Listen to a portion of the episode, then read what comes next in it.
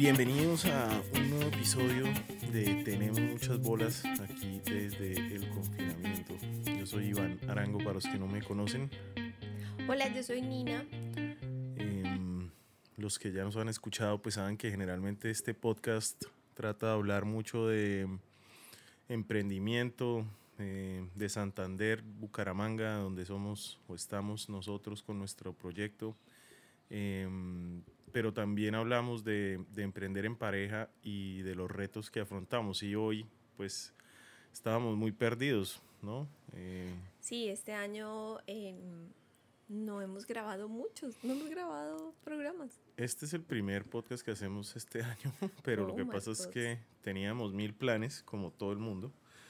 Eh, la verdad es que ha sido un año bastante loco y este año teníamos proyecto de expansión, eh, incluso estuvimos hablando de pronto de franquiciar nuestro proyecto, íbamos a hacer un podcast de cómo hacer franquicias mm. em, y todo eso quedó en stand-by. Ah, sí. con, este, con este corona fuck you virus que pues que a todo el mundo lo frenó en seco, ¿no? Que yo creo que todo el mundo tenía planes, todo el mundo tenía una vida más o menos planeada y, y, bueno, llegan estas cosas que lo hacen a uno replantearse y de eso realmente es lo que vamos a hablar en este podcast, ¿no?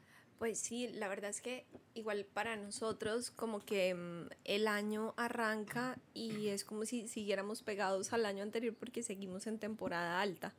Entonces como que todo enero sigue siendo temporada alta para nosotros, sigue siendo momento de, de mucha operación y febrero digamos que ya empieza a calmarse un poquito, que fue donde ya empezamos a replantearnos, a mirar qué íbamos a hacer.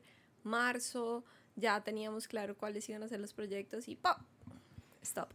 Sí, sobre todo que yo creo que esto golpea la economía de, de cualquier país porque venía temporada alta, venía en Colombia un puente, venía Semana Santa. Sí, venía todo nuestro auge de movida con todas. Venía todo, pero bueno, también esto pues yo creo que hablemos un poquito de qué, o sea, más allá de todos los, los males que nos aquejan, porque yo creo que a todo el mundo le ha impactado esto económicamente, ya sea independiente o sea empleado o empleador.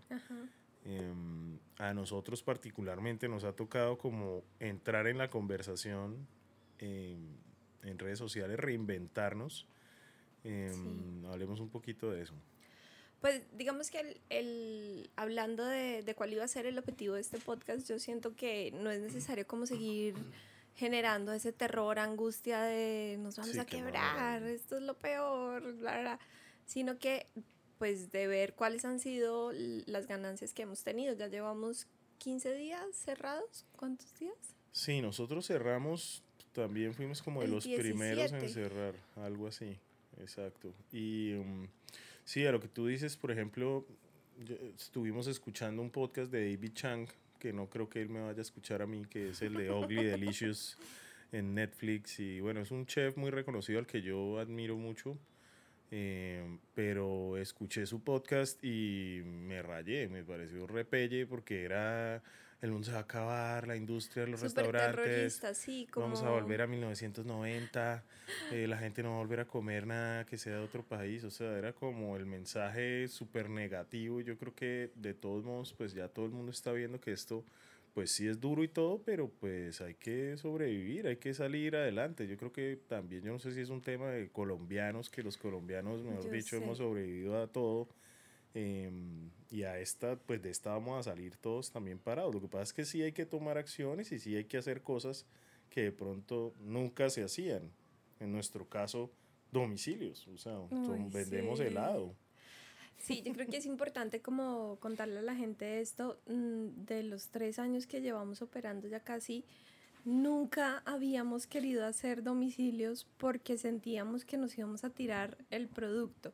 O sea, por un lado era, vivimos en una ciudad donde hace mucho calor, donde eh, no teníamos los empaques o no tenemos los empaques necesarios para que nuestros productos, que son unos conos gigantes, pesados, con mucho helado, con muchas salsas, con mucho topping, pues fuera a llegar revolcado. O sea, el, el medio de transporte es una moto. Sí, total. O sea, el riesgo es muy grande de que nuestro producto llegara muy chueco pero entonces, digamos que esas han sido como las innovaciones que hemos estado haciendo. Sí, pues realmente mmm, yo creo que hay que agradecer, voy a ir agradeciendo en este podcast a mucha gente, por ejemplo, no teníamos, o sea, es que así es la vida, ¿no? Eh, teníamos como 20 tarritos de medio litro que nos quedaban mm. porque pues no estábamos preparados para esto, no sé, 50, 20 tarros que eran suficientes para la demanda que teníamos en, en ese momento. Y en un día se acabaron todos los tarros porque hicimos el primer domicilio y fue puro medio litro. Y ahí Carlos Contreras, que próximamente estará en este podcast, el propietario del restaurante El Tony, para los que son de aquí de Santander, conocen muy tradicional y de maíz pelado, es un tipo muy, pues un chef muy reconocido acá en la región.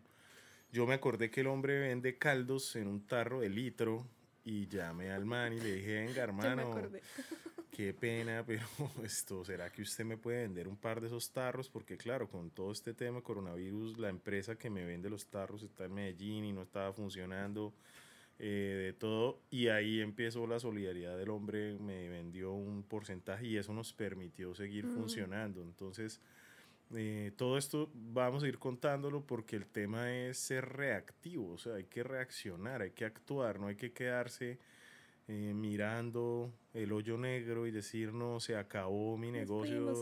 Sí. Exacto. Además que uno, nosotros siempre hemos sabido que una de las dificultades que tenemos de nuestro negocio, uno de los retos más grandes son los empaques. Y, y, es un tema que en Colombia no existen empaques, em, no sé, tal vez sostenibles, los pocos empaques sostenibles son carísimos, o sea, le quitan demasiado valor a nuestro producto. Te toca pedir 10 mil. Y te toca llenar la casa, pues el espacio de cajas y cajas de, de, de, recipientes. Esa es una oportunidad de negocio, yo siempre lo he dicho aquí en Colombia. La verdad es que uno va y mira México, mira Estados Unidos, el desarrollo de empaques es brutal, eh, te dan soluciones rápidas, eficientes. Si, mm. si no existe ese empaque, te lo hacen eh, y nosotros en tres años que llevamos con el negocio, pues del, acá desde que llegamos nosotros, de los 29 años, estos tres que lo hemos tomado, eh, la guerra, la lucha por poder hacer una cajita o un empaque para mandar un cono ha sido terrible. Pero creo que esas son las oportunidades que empiezan a, florecer de este tipo de crisis y hacer a reinventarse, ¿no? Y a reinventar el producto. Y sobre todo en Santander, porque es que eh, usualmente todos nuestros proveedores son o de Medellín, o de Cali, o de Bogotá. Entonces también ha sido una dificultad porque uno ya sabe como, no, en Bucaramanga no voy a conseguir nada en este momento, toca buscar por fuera. Claro. Pues el tema es que... Em, pues hablando un poquito de eso de la reinvención de los domicilios, eh, yo creo que no ha sido ni siquiera, o sea, hemos hecho unos domicilios y la verdad han funcionado. Sin embargo, yo me he dado cuenta que se han presentado, de ahí van saliendo varias cosas. O sea, por ejemplo, la atención al cliente. Ese, ese Nina Call Center, que es Nina atendiendo a sus clientes, pero ha sido un aprendizaje brutal porque es conocer muy bien a los clientes, tener un contacto mucho más personalizado, em, tomarle los gustos. La gente ha sido como agradecida porque realmente nosotros vivimos en la misma casa donde tenemos el negocio. Entonces estamos Nina y yo viviendo 24/7 esta situación em, y en la mañana preparamos todo nuestro día y en la tarde vamos y atendemos, eh, que ha sido un aprendizaje brutal también, ¿no? Estar ahora sí, metido totalmente desde la preparación, desde la producción de las cosas hasta la entrega ya a domicilios, desde atender a esos domiciliarios que adquirieron un valor que uno antes daba por sentado, ¿no? claro, sí, o sea, yo siento que em, pues Bucaramanga sí tiene eso que es súper chévere y es que tiene como cinco o seis empresas de domiciliarios como que desde hace mucho tiempo entendieron un negocio, una necesidad de estarle prestando ese servicio de domiciliario a otras empresas, que ahí pues viene otro reto a futuro que es si contratamos a alguien directamente para que sea nuestro domiciliario o tercerizamos ese servicio. Entonces, eso ha sido eh, identificar cuáles son las empresas, mirar cuáles te prestan un mejor servicio, entender cuál es más rápido, cuál tiene más gente, si sí están siguiendo las normas de, de salubridad, porque eso también es otro reto, porque nosotros decíamos, bueno, listo, y es, o sea, en el momento en que entró todo el, el pánico a Colombia, que empezaron a aumentar los casos, dijimos, cerramos, cerramos ya, porque pues igual que no vamos a seguir patrocinando que, o sea, un grupo de señores, seis señores de 70 años para arriba comiendo helado en gelatino tranquilos.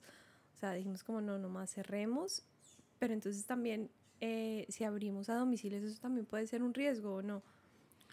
Pues sí, pero lo que hemos hablado, digamos que la ciudad tiene que seguir funcionando y, y, lo que sí hemos aprendido es que pues por más pandemia que haya, el helado es un placer y es un gusto que, que vale la pena darse. Eh, yo creo que pues, el tema sí ha sido tener a empresas que sí están teniendo las regulaciones necesarias, pero pues yo me volví la policía del coronavirus acá, o sea, esos manes llegan, yo les echo alcohol en las manos, más o menos, me falta echarle la cara no los dejamos eh, entrar, se tienen que quedar afuera. Claro, pues como debe ser. Tenemos una bolsa Ziploc donde el tipo nos tira la plata eh, y otra bolsa donde sacamos nuestra plata como para que no haya ningún tipo de contacto pues con el exterior. Obviamente todo esto es un pánico, una paranoia, pero pues como dicen por ahí es mejor eh, no lamentarse por, por haber sido exagerado que por no pues que por no haberlo sido y que termine uno contactándose no, esto, esto va a ser un show, o sea, un día de estos sacamos los videos de, de, las cámaras, esto va a ser muy divertido ver cómo, cómo operamos, o sea, pues no es que tengamos así el snorkel, todos tapados, vestidos de pitufos, pero pues sí estamos siguiendo como algunas normas. Sí. Pues ha sido bastante interesante eh, en medio del miedo, porque pues yo creo que todos tenemos miedo. Eh, mm pero obviamente como empresarios, yo creo que algunos de los consejos son no se, no se congelen por el miedo, sino eh, aprendan a evolucionar, a escuchar a sus clientes lo que les están pidiendo, lo que están diciendo. Por ejemplo, nosotros hemos sacado combos, entonces a cosas que no hacíamos para que la gente pueda tener una medio experiencia igual a la que tiene acá. Entonces le vendo 300 gramos de helado por un lado con tres conos a tal, a tal precio Em, hoy vamos a lanzar nuestra página web, la hicimos en tres días, que aquí le doy las gracias otra vez a Pilonieta, que tenemos dos mm. capítulos de podcast con él. Em, un tipo, por ejemplo, muy conectado con la situación desde hace tiempo, que él siempre dijo, vendan digital, hay que mm. meterse a lo digital. Em, y ahora sí que es cierto, porque ahora todo el mundo, yo creo que independiente de que pase esto, Em, ya todos nos vamos a replantear dónde compramos las cosas, cómo las recibimos y qué tanto contacto queremos tener.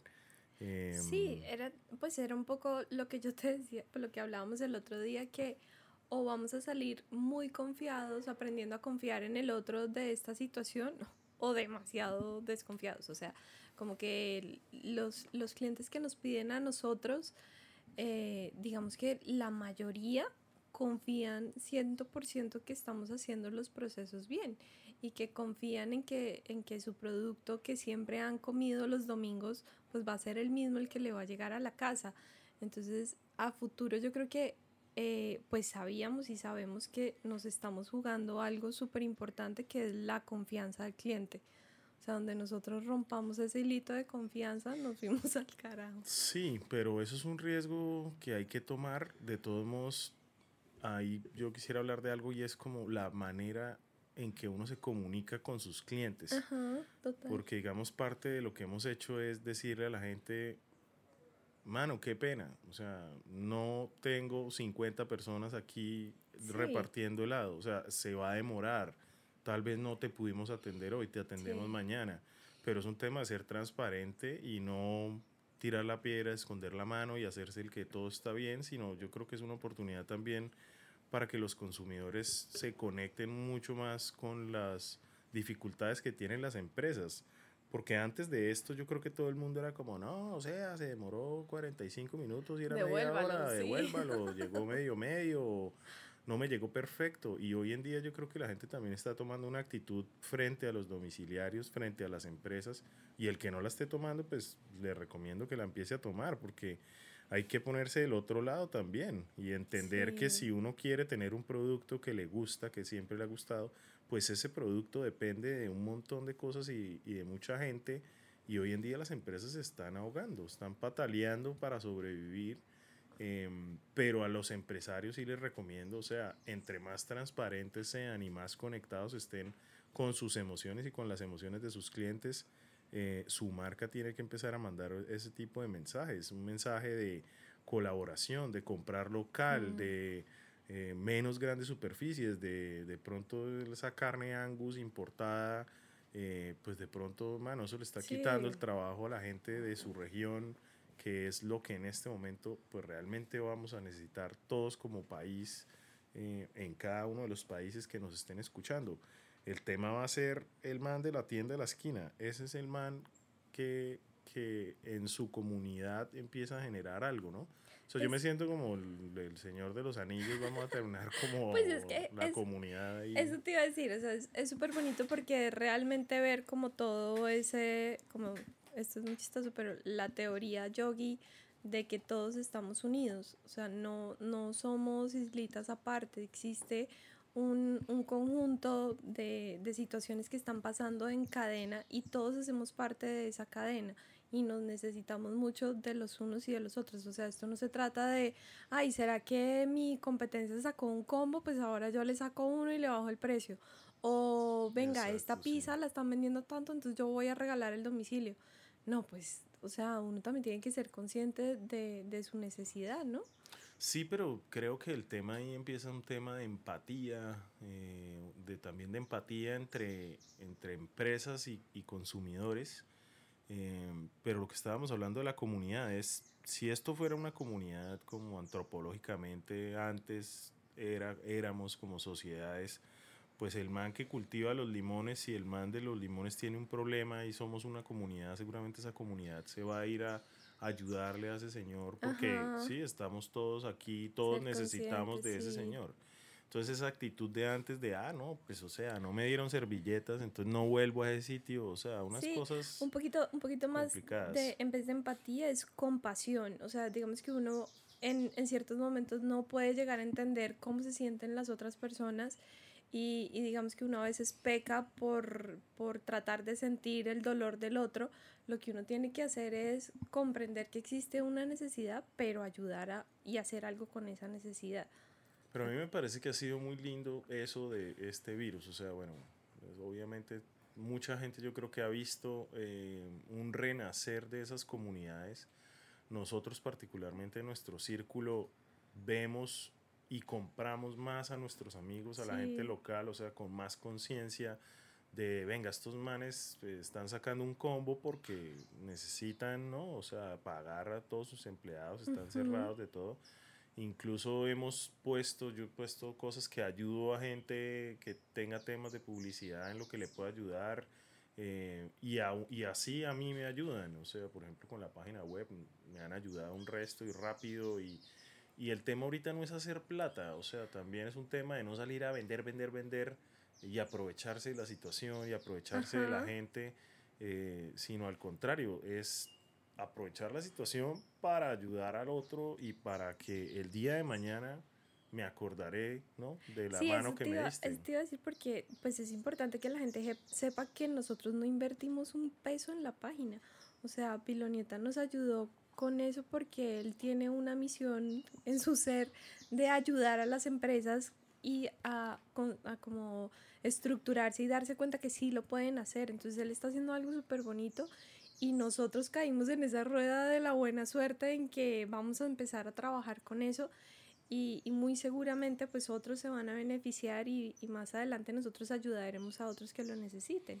Sí, total, es que la rueda está girando ya para el otro lado y pues es muy loco, es muy loco que el encierro eh, haga que la gente buena no va empieza a salir a la superficie porque yo creo que esto fue, ha sido una lección de humildad gigante para muchísima gente no que de pronto daba por hecho muchas cosas pues para muchísima gente no para todos yo creo pero pues ojalá sí para todos pero entender, me imagino que muchas empresas, eh, que sus empleados, la importancia que tienen sus empleados en su, y que sin ellos no son nada, eh, en este momento tanta gente que seguramente está en home office eh, y el jefe está rogando para que el home office se acabe porque yo, por ejemplo, mis ex jefes que eran súper controladores con la hora de llegada, de salida, eh, y yo hablaba con Pilonieta, algún día hablábamos también en este mm. podcast del tema del teletrabajo, de la libertad, de...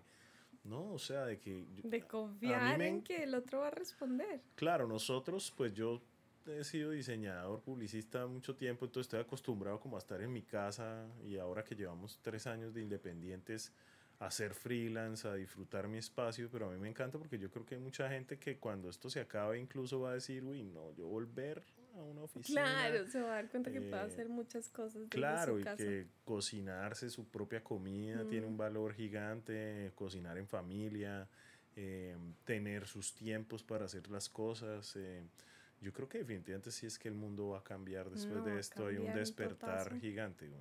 Sí, súper duro súper duro, pero bueno, de eso se trata y, y, por lo menos digamos que nuestros primeros días, como toda curva de cambio, fue súper difícil.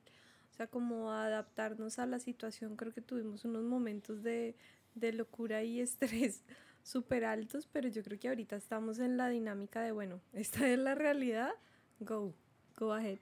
Sí, ¿no? Como dicen, como cuando hay una muerte en una familia, que lo primero es la negación, después es Sí, esos son, es como los procesos de cambio. Frente a cualquier cambio, uno siempre lo primero que, lo que le pasa internamente es que se niega a que eso está pasando. Claro, y al principio fue, no, pero eso es todo bien, eso no va a pegar Eso no va a llegar. No, esperemos que hayan los primeros dos casos en Bucaramanga. ya vamos en 12, sí. No, además que es una locura, porque yo estaba hablando ayer con unos amigos que hace ocho días habían 200 casos y hoy hay 1200 y pico. o sea, en ocho días, eh, y eso que pues sabemos que en Colombia fijo son muchos más casos porque aquí no hay pruebas. No, pues es que se dañó la maquinita y no hoy, no, pues hoy de pura chance porque no quiero ni oír eh, noticias que las EPS estaban cobrando como 200 mil pesos por hacerte la prueba del COVID. Claro, no, es que cuesta 900 mil pesos, creo que cuesta la prueba y eso no es nada. Mi, Yo estaba hablando también con mi hermano que en Estados Unidos cuesta como, si te da coronavirus, como 30 mil dólares y tienes que tener en la cuenta como 6 mil dólares más por si te mueres. No, suerte con eso. Para que te atiendan, no, es que el tema es grave, pero bueno, no vamos aquí a hablar de, preocupaciones ni de estrés. Lo importante es encontrar al parche de negritos que lo saquen a uno. No, no, no, Yo creo que hubo una frase que yo leí eh, como yogi muy linda, bueno, no sé, no la tengo por acá, pero era como un tema sobre la ansiedad y sobre el hoy y el mañana, ¿no? La ansiedad es como ese enemigo de, de, mañana, ¿qué va a pasar mañana? Me voy a morir mañana, me va a dar el virus mañana, se va a quebrar mi negocio. Y a mí si algo se me ha estado despertando es como disfrutar cada día más como lo pueda disfrutar, o sea, realmente hacer lo que, lo que quería hacer, aunque nosotros hemos estado viviendo de esa manera y por eso este podcast lo hicimos así, porque queríamos hacerlo y no, no procrastinamos tanto eh, sino compramos lo que necesitábamos y, arrancamos a hacerlo. Em, lo mismo con el negocio, con cambiarnos de ciudad y ahora en este momento en nuestra casa, em, tema ¿no? de, de, pintura, de dibujar, de, de, de, vivir contento. O sea, mejor dicho, lo que yo he pensado es, si me da el coronavirus mañana y me muero, quiero morirme sabiendo que dije las cosas que quería decir y hice las cosas que quería hacer y no me quedé esperando a que pasara algo. Y eso es una cosa muy linda que, que, yo quisiera que todo el mundo haga. Eh, pues que invito a que hagan. Pues es que qué mamera uno vivir con miedo de que le va a dar el virus y de que, o sea, eso no puede, eso no puede ser como la sintonía en la que uno está en este momento. No, lo único que hay que hacer es seguir las, lo que le dicen a uno que hay que hacer, evitar salir, eh, cuidarse, si manipula alimentos y demás, tapabocas, guantes, etcétera. O sea, Además que eh, yo, le echo alcohol a todo ahora, o sea, pero... Yo no sé, yo no sé por qué nuestra cultura tiende como a, a negarse al actuar por tanto por el miedo, ¿no? O sea, ¿cuántas personas no estarán realmente mirando para el techo debajo de las cobijas cagados del susto sin moverse? O sea, eso les tiene que estar afectando todo. Pues yo creo que es que igual esto es muy duro, o sea, la verdad no, no yo no juzgaré a nadie, creo que no estamos juzgando a nadie. Em,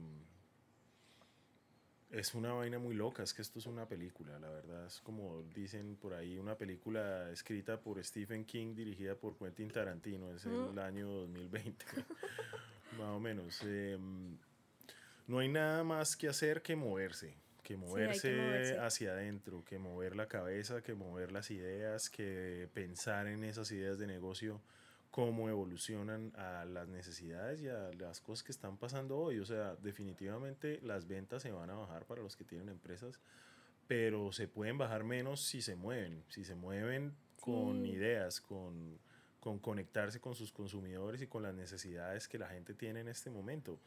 Eh, yo creo que ese es el consejo, ¿no? En general. Sí, además que yo creo que los empleados, o por lo menos ha pasado en nuestro caso, eh, yo creo que también se están conectando con un darse cuenta de que es importante ser útiles, ¿no? Como, como oigan, ¿qué necesitan? ¿Cómo los podemos ayudar? ¿Qué, qué cosas podemos hacer?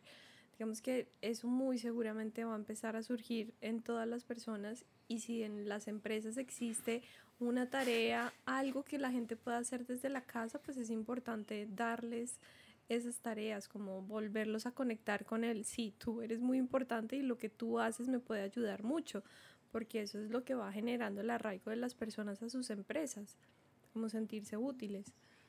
Sí, total. Em, bueno, ¿qué ha sido lo más, lo más fácil para ti en esta crisis? ¿Qué ha sido lo más fácil? No, nada. nada ha sido fácil. Pues quedarme en la casa, de pronto para mí no es tan difícil. Oye, sí, ¿A, ti que tienes ahí un trabajo con estar encerrado? No, sí, no, no, realmente a mí, a mí me gusta mi casa. La verdad, yo en los años me he preparado como tengo aquí mm. todo lo que necesito, eh, pero a su vez ha sido difícil para mí, por ejemplo, el tema del ejercicio, eh, no poder ir a hacer ejercicio. Eso ha sido difícil, difícil. Em, porque siento que el cuerpo sí necesita que le pegue el sol y respirar No, pues yo por eso te estoy poniendo a hacer los, los domicilios, que en realidad que saque las bolas, que me, le llenen los litros. Sí, me tiene, mejor dicho, volteando aquí en la casa completamente. Todo lo estoy haciendo. Es duro. O sea, cuando yo hice como un día sola, hacer las bolas de lado, duelen los brazos. O sea, y subo bandejas, baje bandejas, corra para un lado, corra para el otro. Sí, no, además que hay un tema de, de limpieza extrema, que hay que mantener la casa limpia, hay que hacer la producción del, del helado, hay que hacer los conos, hay que después ir a mm. servir, atender a los domiciliarios y todo esto en medio del estrés de que no se me pegue el virus, de que el domiciliario esté a dos metros de distancia, de ponerle el coso en el piso. Eh, no, o sea, yo creo que sí, fácil no ha habido nada. Para mí, pues fácil, sí. creo que mi casa me gusta y tengo todo lo que necesito y estoy agradecido de tener una casa para empezar. Y, sí. y que no sabemos si la vamos a pagar el arriendo, pero no nos van a echar. Ahí les echo de chile. Ay, qué risa. No, pues el tema, yo creo que también nosotros hemos creado una, un hogar con todo. O sea, nosotros no nos aburrimos porque nos gusta pintar, nos gusta leer, tenemos juegos de mesa eh, y así hemos creado nuestra relación también, ¿no? Entonces yo creo que hay gente que de pronto sí se está agarrando de las, del techo porque tal vez nunca creó, tuvo una casa pero no un hogar, ¿no? Entonces el tema de, de, aprender a desaprender, como dicen también por ahí, y a reinventarse y a probar cosas nuevas. Eh, yo en este momento tengo ganas de aprender a tocar guitarra, tengo 38 años y no me importa porque no quiero ser músico, simplemente quiero aprender algo nuevo. Experimentar, total. Eh, entonces, pues sí, consejos en la casa para los que están volviéndose locos es, mano, en internet hay de todo para hacer y bueno, yo creo que eso no es problema. O haga un podcast también. Ah, sí. Puede hablar mierda. Piden los, piden los micrófonos por Amazon. Eso sí, díganos y decirle cuáles no pedir. Exacto. ¿Y para ti qué ha sido lo más difícil de esta época? Em, yo creo que, em, pues es que yo creo que soy como un ser muy sensible Entonces al principio... Sí, eso sí es cierto. me dio, pues obvio, me, me, dejé llevar por la angustia y, y por como por el miedo de qué podía pasar y de, pues a mí no sé, pues me preocupa mucho la plata y me preocupa mucho como no poder hacer las cosas. Pero, pero en la medida en que lo fuimos haciendo me di cuenta que sí podemos. O sea, uno se deja gobernar mucho por, por pensamientos así súper difíciles y negativos y, y, toca hacer. O sea, es que uno se queda ahí en la cabeza, en la nebulosa, pensando, no vamos a ser capaces, no lo vamos a lograr, ta, ta, ta. Nada, hágale, toca hacer y no quedarse ahí enganchado con el sentimiento, digamos. Está importante darse cuenta que sí, que a veces, eh, eh, pues obvio, esto da mucho miedo y, y pues hay días en que uno se levanta sin muchas ganas de hacer cosas, pero hasta que las hace ya se da cuenta que sí puede hacerlas y en la medida que lo hace pues se, se pierde eso. Sí, yo creo que aguanta también ser un poco más juicioso con ponerse unas metas desde que, ¿no? Desde que de cortas, medianas y largas y, y irlas cumpliendo. Eh, las metas del día, o sea, hoy tenemos que hacer esto, hoy tenemos que hacer el aseo de la casa, hoy tenemos que producir, hoy tenemos que vender más o menos esto. Entonces eso ya le da uno unos objetivos eh, ¿El Excel? ¿Sí? Ya sé. No, no voy a hacer un Excel, pero sí tengo unos objetivos. Yo sí personalmente sé que en la mañana tengo que diseñar unas cosas, que después hay que hacer el almuerzo, que hay que lavar la losa inmediatamente para que no se multiplique como el coronavirus. Em, y se queda el lavaplatos ahí lleno de ollas y platos. Y va trayendo quién sabe cuánto y salen y se multiplican. Eh, y en la tarde ya sé que hay que atender la heladería de 2 a 6 y entonces a las 6 ya sabemos que hay que hacer otras cosas. Pero, la limpieza de todo lo que ensuciamos. Exacto, pero se tienen ya unos objetivos puestos, pero así se funciona, porque si no uno se levanta y no sabe qué va a hacer, o no sé, los que tienen home office, entonces no, bueno, me imagino que los jefes los tienen con el látigo de distancia cumpliendo las metas y los objetivos pues si usted no tiene home office, la recomendación es póngase unos tiempos, también unos tiempos para divertirse. Como también, dinámicas, sí. Claro, también hay que ver si una película, si tiene hijos, seguramente pues hay que tener tiempos para jugar con ellos. Eh, parte del, del, del, tema es involucrarlos en, en la rutina, involucrarnos todos en, ¿no? en lo que hace el otro. Eh, y no estar por ahí navegando en la nebulosa de la preocupación, porque es que en serio sí, Se, lo, se lo come a uno. Yo creo que todos hemos tenido ese día azul, nublado, mejor dicho, que el mundo se va a acabar. Y pues si el mundo se va a acabar, pues mano, se va a acabar, pero que lo coja uno bailando, porque ¿qué hacemos? O sea, en serio, o sea, si se va a acabar, se acabó.